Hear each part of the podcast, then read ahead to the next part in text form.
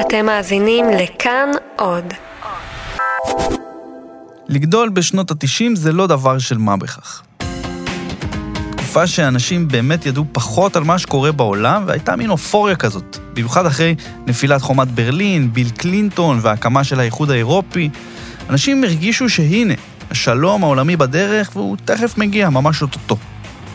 זה לא קרה, אבל היו המון דברים אחרים שכן צצו בשנים האלה, שכנראה תמיד יישארו בראש שלי, ואני מאמין שגם בראש של עוד הרבה אנשים מסביב לעולם, שגם גדלו ב nineties. כדורגל בשכונה, דיסקמן, סיגריות מסטיק, נירוונה, תמגוצ'י, הגרפיקה של ערוץ אחד בין 12 בלילה ל-6 בבוקר עם הקול של הביפ, וגם אייקס אמסטרדם. אייקס אמסטרדם בשנות ה-90 ולאורך העשורים שקדמו להן הייתה שם קוד לכדורגל יפה, אינטליגנטי ועוצמתי, סקסי אפילו. אחד ממועדוני הפאר של אירופה, אבל על אמת, כמו ריאל מדריד וברצלונה של היום. כזה שמגיע לגמר ליגת האלופות ומנצח את מילאן הגדולה של קפלו, דסאי, מלדיני ובובן עם קבוצת ילדים בני 21-22. Kluivert, ja! Kluivert 1-0. אייקס ההיא הגיע גם לגמר שנה אחר כך, ועונה אחר כך לחצי. אני אומר לכם, מועדון על של ממש.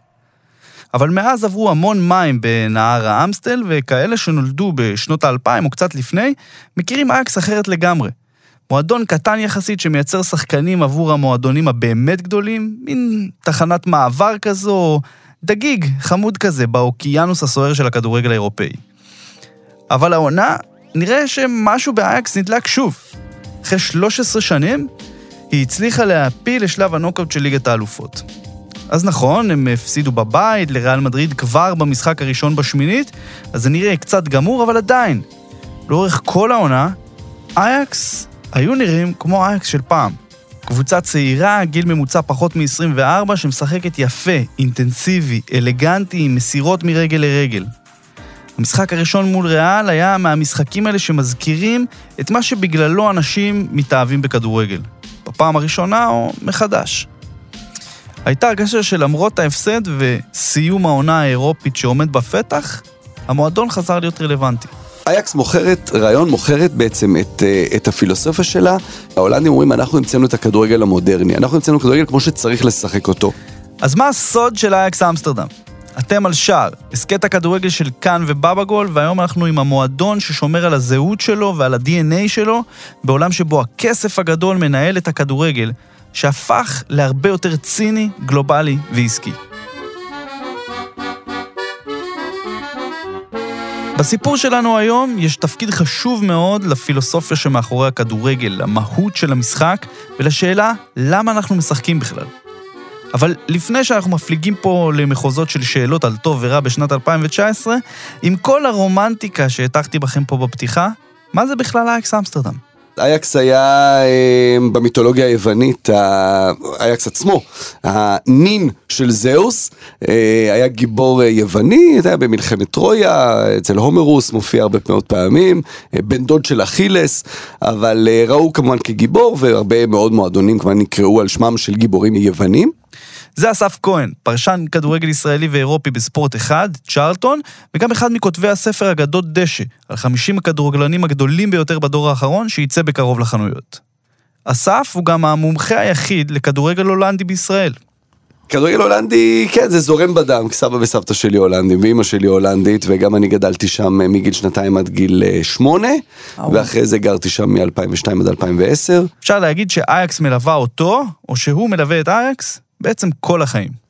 אה, אייקס, המועדון הוקם ב-1900 באמסטרדם של אז, אה, שהייתה מאוד מאוד מפוזרת, כלומר החברה ההולנדית אה, מעט מזכירה את החברה הציונית בתחילת המאה ה-20 מבחינה זו שהיה מאוד ברור בציונות אם אתה שייך לזרם מסוים אז אתה הולך לקופת חולים. בהולנד זה גם ככה. אם אתה אה, קתולי אז אתה ומעיר מסוימת אז אתה הולך לקופת חולים הזו ולכנסייה הזו וכן הלאה וכן הלאה. אה, וגם באמסטרדם זה היה מבחינת מועדוני הכדורגל. אה, אז היו זה היה לפי שכונות הסידור הזה של השכונות יצר חיבור שישפיע על האופי של המועדון שנים קדימה, ובהמשך אפילו הפך את אייקס לקבוצה אהודה מאוד גם בישראל. המגרש הביתי של אייקס, אז עוד לפני דמיר, זה היה נקרא האוטן סטדיון, האצטדיון העץ, הוא היה ממש במזרח העיר, כלומר, ממש קרוב לשכונה היהודית. אה, שיחקו בימי ראשון, קבוצות החוץ שהיו מגיעות לאמסטרדם, אה, היו מגיעים לתחנה מרכזית, ואז עוברים דרך השכונה היהודית כדי להגיע למגרש של אייקס. עכשיו ביום ראשון, כל אמסטרדם סגורה, רק השוק היהודי פעיל, ואז הם היו אומרים, הולכים לשחק אצל היהודים. לפני מלחמת העולם השנייה, ולאורך הרבה שנים, היהודים שחיו באמסטרדם קראו לה ירושלים של המערב. ככה, בין השאר, אייקס והאוהדים שלה קיבלו את אחד הכינויים המוכרים שלהם, וסממן שמזוהה עם המועדון עד היום, יודן. היהודים. ופה אנחנו צריכים לחזור אחורה בעצם למקום של היהודים בהולנד, בעיקר באמסטרדם, שתמיד קיבלה זרים, קיבלה אחרים, כלומר אחרי גירוש אה, ספרד, ובעיקר יהודי פורטוגל הגיעו בסוף המאה ה-15, וזה היה אחד המקומות היחידים שבהם אמרו להם, בבקשה, בואו, אין, אה, כולם שווים. לחיבור בין היהודים של אמסטרדם לאייקס יש כל מיני סיבות, ואחת בולטת היא העובדה שהולנד בתחילת המאה ה-20 הייתה מדינה נוצרית פרוטסטנטית די אדוקה. לפחות עד המלחמה החברה ההולנדית מאוד מאוד קלוויניסטית. אמ, זאת אומרת, אסור ליהנות, או אסור לפחות להראות כלפי חוץ שאתה נהנה. עכשיו, אייקס זה הנאה, אתה, אתה הולך לכדורגל. אז מי הלכו? אז הלכו היהודים. לאורך השנים שיחקו בקבוצה גם שחקנים יהודים כמו אדי המל, בני מולר, והיו גם ספונסרים יהודים בתקופות מסוימות כמו משפחת ון פרח. הקשר של אייקס עם הזהות היהודית באמסטרדם מאז ועד ימינו כולל סיפורים לא פשוטים מתקופת מלחמת העולם השנייה. זה נושא מחקר מרתק, שגם נכתבו עליו כבר מאמרים, ספר ונעשו גם סרטים, וכנראה שזה הקטע שכמו בכל פרק אני אגיד, זה שווה פרק נפרד כשלעצמו. ומהשכונה היהודית הזו במזרח אמסטרדם, אייקס הפכה להיות מועדון הכדורגל הגדול במדינה. יש 33 אליפויות אה, לאורך ההיסטוריה, שזה בעצם הכי הרבה בהולנד, באמת המועדון הפאר של הכדורגל ההולנדי, אה, אבל יש עד אמצע שנות ה-60, ששם הכדורגל בכלל היה חובבני בהולנד, ואייקס הייתה מועדון גדול, אבל משנות ה-60 והלאה גם, ב, גם באירופה היא הפכה להיות שם דבר. אז איך אייקס הרוויחה את הרפיוטיישן שלה כמועדון על? בשתי מילים, רינוס מיכלס. עם החתמתו של רינוס מיכלס כמאמן. עד, עד מיכלס היה רק מאמן אחד הולנדי בעבר במועדון, עד אז היו כולם אה, בעיקר אנגלים. ומיכלס בעצם, שהיה שחקן עבר, אה, בא עם רעיונות חדשים, שאנחנו מכירים היום כטוטל פוטבול, בעצם זה אייקס היא ההתחלה של הכדורגל המודרני. ה total football מזוהה עם אייקס ונבחרת הולנד של שנות ה-70, אבל השורשים שלו הולכים עד לנבחרת אוסטריה של מתיאס סינדלר של שנות ה-30, דרך נבחרת הונגריה של פושקאש בשנות ה-50, וגם שני מאמנים אנגלים של אייקס בתקופות שונות, ג'ק ריינולדס וויק בקינגהם. עד סוף שנות ה-60 בעצם מה שהוביל בכדורגל העולמי זה הקטנצ'יו האיטלקי, המשחק ההגנה. בכדורגל ה total football בעצם כמו שאנחנו מכירים את הכדורגל היום, ששחקנים הם לא רק מגינים, או רק קשרים, או רק חלוצים, כמו שהיה עד אז, אלא צריכים לדעת לעשות הכל. כולם ינקו רעיונות אחד מהשני, ומיכלס לקח את זה צעד אחד קדימה. אבל הוא לא עשה את זה לבד. איתו היה אחד מאנשי הכדורגל הגדולים בהיסטוריה, על המגרש ומעבר לקווים, יוהאן קרויף. מיכלס, דרך כמובן יוהאן קרויף, שהיה בעצם המוח מאחורי הכל, אז עוד כשחקן צעיר, אה, הוא זה שהטמיע את זה, הטביע את זה, ו, ובעצם שינה את הכדורגל. לא היה סגנון משחק שהשפיע על הכדורגל המודרני כמו הטוטל פוטבול של מיכלס וקרויף, ומאוחר יותר של סטפן קובץ', מאמן רומני שהפך את אייקס למועדון הכי טוב בעולם בתקופה ההיא, עם שלושה גביעי אירופה רצופים בין 70 ל-73. אצל מיכלס ואצל קרויף בטוטל פוטבול, שם ראית באמת אה, תנועה מסודרת, הרמונית של שחקני כדורגל. כלומר, מישהו מהיריבה רץ עם הכדור, אז מישהו אחד עומד מולו ו- ומנסה לקחת לו את הכדור, אלא באמת יש מחשבה של אחד סוגר ואחד בא לעזור ועוד שחקן שלישי מחכה, וגם עם הכדור כמובן שחקן בעצם קורא שני מהלכים קדימה מה הוא יעשה עם הכדור ולאן מישהו ילך. בטוטל פוטבול יש שני רעיונות מפתח. הראשון, שימוש במרחב וניצול שטח, השני, גמישות בעמדות של השחקנים. שני הרעיונות האלה נשענו על ההקפדה הפדנטית של מיכלס על כושר וסיבולת של השחקנים שלו, יחד עם טיפוח העבודה והשליטה בכדור שלהם. מרחב הוא המפתח. תדאג לעשות את המגרש גדול כשאתה מתקיף, וקטן כשאתה מגן. כדי לאפשר את זה, אייקס הייתה לוחצת. בטירוף. בהרבה פעמים זה משהו שנראה כמו ריצות אמוק לעבר הבלמים של היריבה.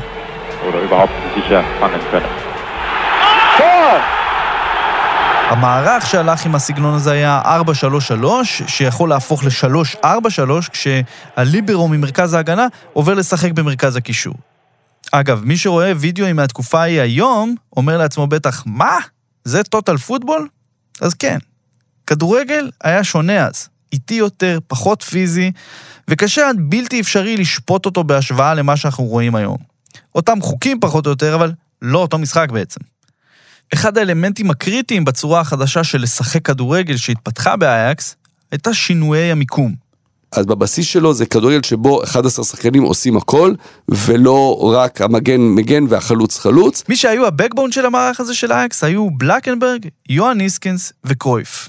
הם היו מי שביצעו את האג'נדה החדשה ששיגעה את העולם, כדורגל אטרקטיבי בכל מחיר. אנחנו מדברים הרבה בכדורגל על DNA של מועדון, תרבות של מועדון, זה בדיוק זה. כלומר ש... אה, משחקים את הטוטל פוטבול הזה, שכל אחד יודע לעשות הכל, כלומר ילד בגיל 12, גם אם הוא מתופקד כקשר ימני, הוא ישחק גם קצת כמגן שמאלי וגם קצת כחלוץ וגם קצת כשוער, כדי להבין, אה, לראות את המשחק מהזווית של כל, של כל אחד מהחברים שלו. אבל גם במובן הבסיסי של אנחנו פה בשביל שאנשים ייהנו מכדורגל, זה שואו, ו- ופה נכנס באמת, נכנס שוב, ה- ה- נכנסים הערכים של קרויף, של גם חשוב מה אתה משאיר אחריך, לפעמים יותר יותר אפילו מהתואר. ובאמת קרויף כבר אז היה הרבה יותר מכדורגלן רגיל. הוא בא לכדורגל שהיה חובבני, שבו רק שילמו לעסקנים ולמנהלים ולא לשחקנים, הוא אמר, לא, לא, רגע, אנחנו אלה שעומדים פה, אנחנו השחקנים בתיאטרון, תשלמו לנו. והוא הלך והיה השחקן המקצוען הראשון בהולנד, השחקן הראשון עם סוכן, ואמר, אתם תשלמו לנו, ואנחנו נעשה פה את ההצגה, ובאמת, גם במובן הזה הוא שינה את הכדורגל. באמצע שנות ה-70, קרויף ומיכלס עברו לספרד לאמן ולשחק בברצלונה הגדולה. שם הם שכללו את ה total football והפיצו אותו הלאה, והסגנון התחיל להשפיע בצורה דרמטית על האופן שבו שחקנים משחקים את המשחק, וגם על הדרך שמאמנים חושבים עליו. אנשים כמו אה, ונגר ופפ גוארדיולה וקומן ורייקרד לקחו את זה כמובן לאקסטרים, אבל הבסיס התחיל שם באמצע שנות ה-60 אצל אה, רינוס מיכלס וקרויף.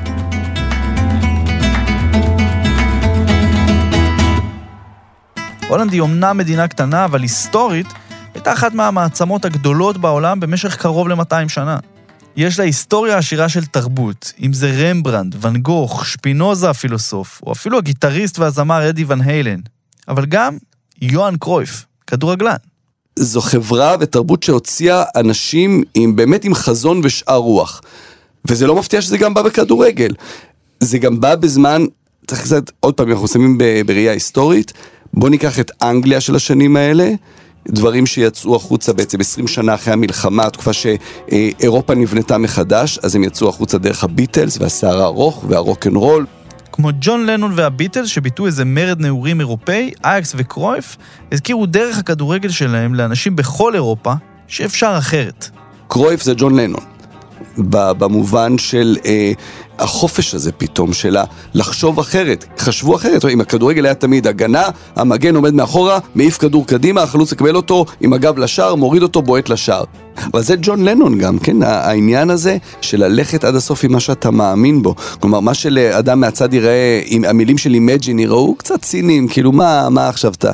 זה מה שהוא האמין בו.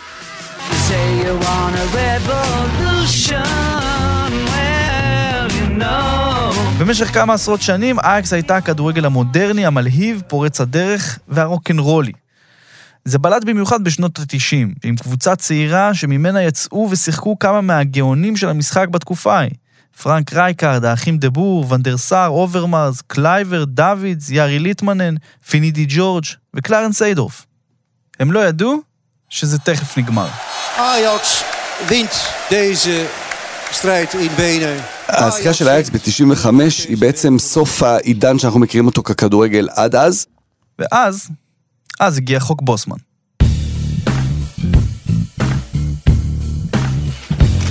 Jan-Marc Bosman, un desconocido jugador belga de 31 años, ha revolucionado el mundo del fútbol europeo. בשנות ה-90 הכסף הגדול נכנס לעולם הכדורגל. ב-1996 אל התקשורת רופרט מרדוק קונה את זכויות השידור של הליגה האנגלית שהייתה אז, כמו היום, הנצפית ביותר בעולם, והפרמייר ליג מקבלת המון המון כסף בתמורה לזה. עד אז, בשידורי הטלוויזיה היה כסף קטן יחסית, והמהלך הזה שינה את כללי המשחק. הרעיון הזה הועתק לעוד ליגות באירופה, והכדורגל תפס כיוון אחר, הכיוון של הכסף הגדול. גביע אירופה לאלופות, אותו טורניר מוכר שרץ באותו פורמט משנת 1956, הופך לליגת האלופות של אירופה. במקום אלופה מכל מדינה, ישנן 24 הקבוצות הטובות ביותר ביבשת שמתחרות אחת מול השנייה, במבנה שמושך הרבה פרסום, כסף וכוח. ובמקביל, האיחוד האירופי החדש הכין את הקרקע לשינויים גדולים נוספים. זה קרה בעיירה מסטריכט שבהולנד, שם ב-1992 חתמו על אמנה לכינון האיחוד האירופי. שם נקבע אחד מחוקי התעסוקה החשובים ביותר של האיחוד. כל אזרח אירופאי יכול לעבוד בכל מדינה של האיחוד. כך למשל, פועלים פורטוגלים יכלו לעבוד באופן חוקי בצרפת. שינוי חוקי התעסוקה באיחוד האירופי החדש השפיעו גם על שוק הכדורגל. עד אז, שחקנים, גם אחרי שסיימו את החוזה שלהם, נשארו רכוש של המועדון, ויכלו לעזוב רק באמצעות תשלום של דמי העברה. הקבוצות יכלו לתת לשחקנים לעזוב בחינם, אבל הן לא היו מחויבות לעשות את זה, ובעצם פשוט לא עשו את זה. מי שהדבר הזה הפריע לו מאוד היה שחקן כדורגל בלגי בשם ז'אן מרק בוסמן. בוסמן, שהיה אז שחקן ב-RFC ליאז', סיים חוזה ורצה לעבור לדנקרק הצרפתית, שגם היא רצתה שהוא ישחק אצלה. ליאז' מצידה דרשה מדנקרק הרבה מעבר למה שהצרפתים היו נכונים ויכולים לשלם, והעסקה נפלה.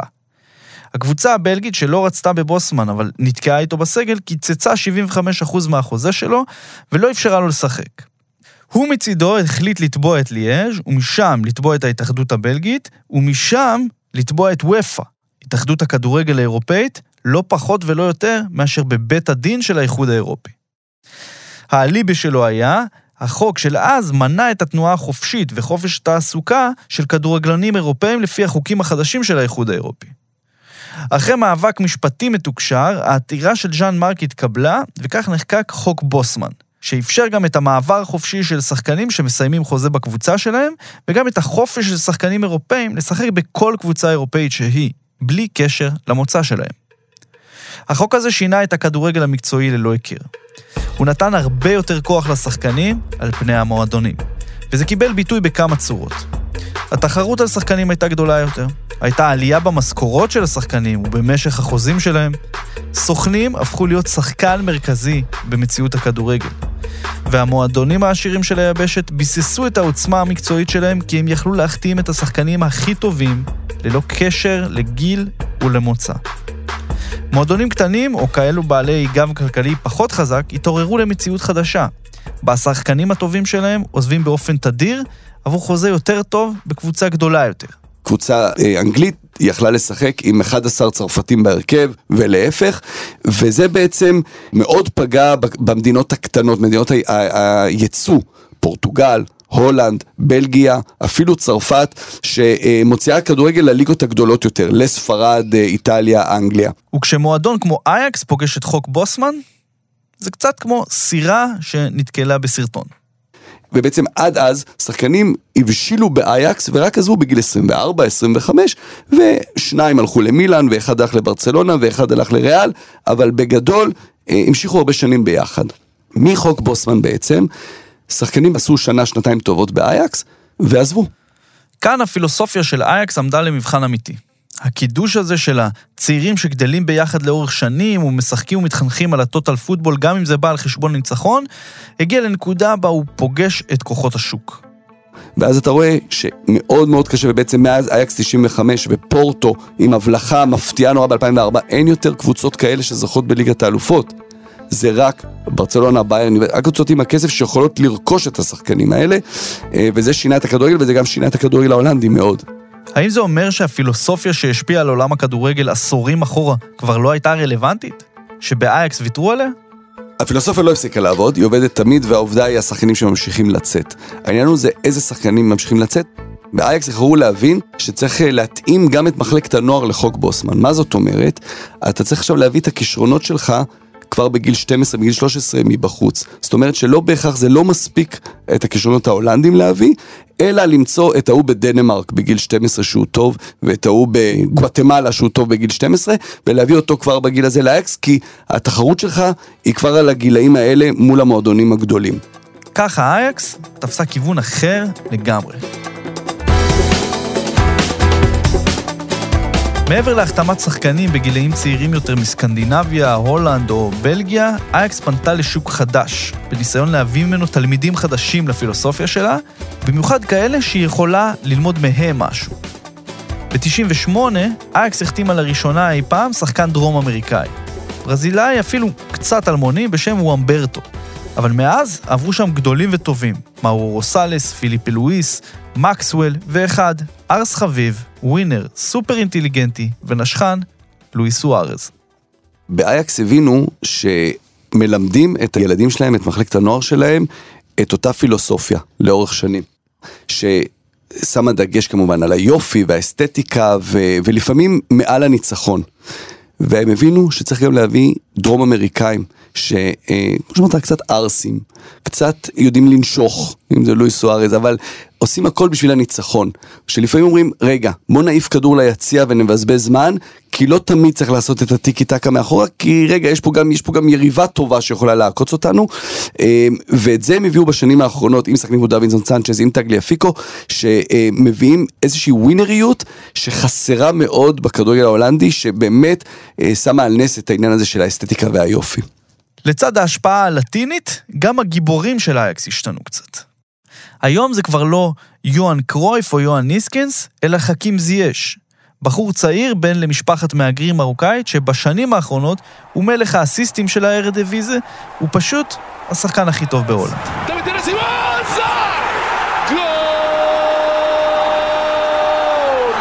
זייש הוא לא הכוכב הקלאסי שהיית מצפה ממועדון כמו אייקס, שכמעט תמיד, במקרה או שלא, די חרט על דגלו את הגיבורים ההולנדים הסטריאוטיפיים. לבנים, יפים, נכונים ומקובלים. חכים זייח הוא, אנשים צריכים להבין, מעבר לזה שהוא באמת אחד השחקנים שהכי כיף לראות אותם, שגורמים להכי הרבה וואו במשחק, הוא אה, סוג של מוביל פורץ דרך בהולנד. ולמה? הוא לא המרוקאי או הזר הראשון או בן מהגרים ראשון אה, בכדורגל ההולנדי, היו אפלאי, אבל הם תמיד היו סמל של אה, של המהגרים. כשאפלאי כבש בנבחרת הולנד, היית שומע בשכונות שבהם, אה, בבתי קפה של המרוקאים, של, של המרוקנים ההולנדים, את השמחה האמיתית, הם היו בעדו. זייח, הולנדים אוהבים אותו. נכון, יש הרבה גם שברגעים פחות טובים שורקים לו בוז, ויותר קל לשרוק לו בוז כי הוא בולט, כי הוא מוחצן. זייש עבר בכל נבחרות הנוער של הולנד, אבל בפעם היחידה שזומן לבוגרת הוא נפצע, ואז המאמן, דני בלינד, הצליח לפספס אותו ולא זימן אותו יותר. מי שכן זימנה אותו וקפצה על המציאה, הייתה הנבחרת הבוגרת של מרוקו, וזייש הלך על זה. אם לא הבנתם, אז זייש הוא גם המקור מספר אחד לוויכוחים ביני לבין אסף. איך קוראים לו? זייש, כמו שהמרוקאים ודוברי הצרפתית קוראים לו, או זייח, כמו שאומרים בהולנד, איפה שהוא נולד. אסף כמובן עם ההולנדים, אני הולך עם השדרים המרוקאים שמלווים אותו בנבחרת שהוא בחר לייצג. אבל למרות הטאקל בנבחרת, זייח או זייש, איך שתרצו, שובר הרבה מאוד מוסכמות בהולנד. הוא יוצא החוצה מהקהילה המרוקאית ומתערבב בכלל, כמו בסיפור הזה. שחקן אה, הולנדי, ליאון דה קוכל, אה, ששיחק בעבר באוטרכט ובגו אהד איגלס, אה, נפצע בתאונת דרכים במלטה, כשהוא שיחק בקבוצה בכלל בספרד, ממש לא מזמן, והקבוצה הספרדית לא מוכנה לשלם לו, הוא נפצע, הוא גמר את הקריירה בתאונת הדרכים הזו, והקבוצות שבהן הוא שיחק עשו איזה מבצע התרמה, והתרימו כסף כדי לעזור לו לשלם את החשבונות שלו מהבית חולים במלטה, איפה שהוא עבר תאונת הדרכים, ואחרי שהסתיימה ההתרמה היה ברור שעוד חסרות על עשרות אלפי יורו, וזייח התקשר אליו בשקט, השחקן סיפר את זה, לא זייח, ואמר לו, אני משלים לך את כל מה שצריך, אתה עליי. זייח או זייש הוא במידה רבה הפנים של השינוי הזה שאייקס עברה.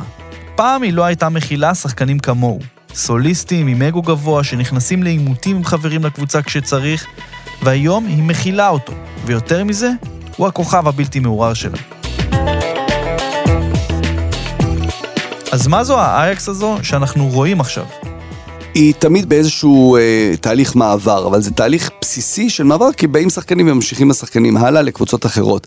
הידע של איך לגדל שחקנים, לקדם אותם, קיים שם. נכון, אז, אז אולי יוצאים קצת לשווקים אחרים, אבל היא מבינה מצד שני שהיא צריכה להיאבק כל שנה על האליפות, לשחק כדורגל יפה, ו, אה, ולהגיע כמה שיותר רחוק באירופה. ואולי זה בעצם דור ממש מוכשר של שחקנים. אחרי הכל, לא בכל שנתון צומחים לך מתיאס דה ליכט ופרנקי דה יונג, ואין לך וירטואוז כמו זייש, אולי כשהם ימשיכו הלאה ליעדים הבאים שלהם בגדולות של אירופה, הקסם הזה שאנחנו רואים ייעלם? פרט לתחילת שנות ה-70 שזכו בשלוש אליפויות אירופה רצופות, תמיד זה היה עניין של תקופות. אה, אז אתה צריך קצת מזל של דור טוב, אבל כשיש את הידע והיכולת לגדל את הכישרונות האלה ולמצוא אותם ו- ולשפר אותם, אז גם אם יש שנתיים שלוש פחות טובות, תמיד הקבוצה הזאת תחזור, ולכן הקבוצה הזאת היא תמיד תישאר בטופ, גם אם יהיו כמה שנים פחות טובות. אז אלא אם כן יקרה משהו נדיר, אייקס תסיים את דרכה בליגת האלופות ממש עם השריקה האחרונה בברנבאו. אבל העונה הזו, ובכלל, השנים האחרונות האלו של אייקס, מראות לנו משהו מאוד יפה על כדורגל. הן חושפות איזה צד שמהרבה בחינות מי שראה את הכדורגל משתנה, חשב שהוא כבר נעלם. בזמן שהכסף והביזנס משתלטים על המציאות והופכים את הדברים לקרים יותר, יקרים יותר, ציניים וגם חסרי פרופורציה וזהות, טוב שבשמינית הגמר של ליגת האלופות יש מועדון שמראה שאפשר אחרת. אגב, שלא תבינו לא נכון, לפעמים זה בצדק, אחרי הכל זה הרבה כסף שאפשר לעשות איתו גם הרבה מאוד דברים טובים. אבל טוב שיש מועדון כמו אייקס שמזכיר שאפשר לחשוב אחרת. מבט על בעלי התפקידים במועדון מראה איך משמרים את המסורת של מיכלס וקרויף. אדווין ואן דר סאר, שוער העבר, הפך למנכ"ל. מרק אוברמרס מונה ל director football. פרנק דה בור אימן את הקבוצה הבוגרת מ-2010 עד 2016. אחיו רונלד עד היום הוא העוזר של האנדר 19. ואפילו דניס ברקאמפ, עוד אגדת 90's של כדורגל הולנדי, היה שם עוזר מאמן עד לא מזמן. ככה מייצרים המשכיות ונותנים דוגמה לצעירים מכל העולם. זה אולי נשמע קיץ', ואולי זה באמת קיץ', אבל אותה פילוסופיה שיושבת בטוטל פוטבול, זו שרצה במועדון כמעט 60 שנה, היא עדיין מגדלור בכדורגל האירופי. דווקא בגלל הקשיים בלהתמודד עם הגדולות באמת, ובזכות הרצון להישאר רלוונטית, גם אם היא חושבת אחרת. זה היה השער שלכם להשבוע, הסכת הכדורגל של כאן ובבא גול. אפשר להקשיב לנו באתר ובאפליקציית כאן ובכל אפליקציות הפודקאסטים וגם בספוטיפיי. אנחנו מזמינים אתכם להצטרף לקבוצת הפייסבוק שלנו, שער הסכת כדורגל מבית כאן ובבא גול, ולכתוב לנו שם מה חשבתם על הפרקים, מה הייתם רוצים שנדבר עליו ואיזה אורחים ונושאים מעניינים עוד לא דיברנו עליהם. תודה לראומטיק העורך היקר, לדניאל שמר על הסאונד והביט, אני אורי לוי, Keep it real.